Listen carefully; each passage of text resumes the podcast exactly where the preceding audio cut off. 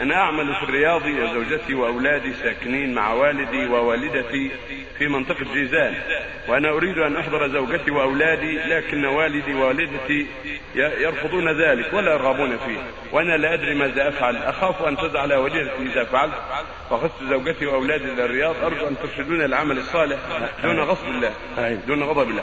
أنا أسكن أعمل في الرياض وزوجتي وأولادي ساكنين مع والدي ووالدتي بجيزان، وأريد أن أحضر زوجتي وأولادي إلى الرياض، لكن والدي ووالدتي ترفض ذلك، وأنا لا أريد أن أسبب في غضبهم، فماذا أفعل؟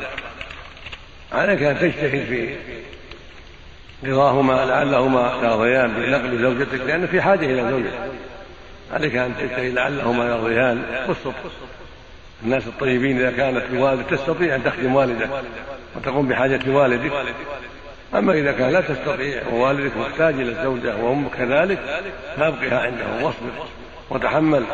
وإذا كنت تستطيع زوجة ثانية تزوج زوجة ثانية، حطها في الرياض عندك، خل أم العيال عند أبويك لحاجتهما إلى ذلك أو لكونهما لا يرضيان. فاجمع بين مصلحتين، أرض والديك واجعل الزوجة تخدمهما، وتزوج إذا استطعت ولو بالدين، سوف يغلى عنك. تزوج من تيسر من الطيبات الصالحات في الرياض تقوم بحالك، وإذا سافرت إلى هناك رجعت إلى أم أولادك ولا حرج في ذلك والحمد لله. ولا تغضب والديك ولا تشق عليهما، ولا سيما إذا كان بحاجة إلى زوجة تخدمهما لكبر سنهما.